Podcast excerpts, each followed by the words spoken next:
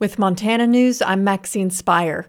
The 13,000 acre Middle Ridge fire burning west of Ronan is listed at 25% containment. The Confederated Salish and Kootenai Tribes Division of Fire says crews continued mop up efforts on Thursday. The almost 14,000 acre Niarada fire west of Elmo continues actively burning in a mix of timber and brush. Firefighters continue working to contain several fires on the Flathead National Forest. The Tin Soldier complex of fires east of Swan Lake has now burned an estimated 2,000 acres.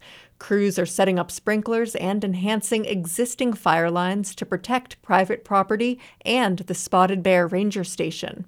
Hot, dry conditions will continue in west central and northwest Montana until cooler, wetter conditions move in this weekend. This is MTPR.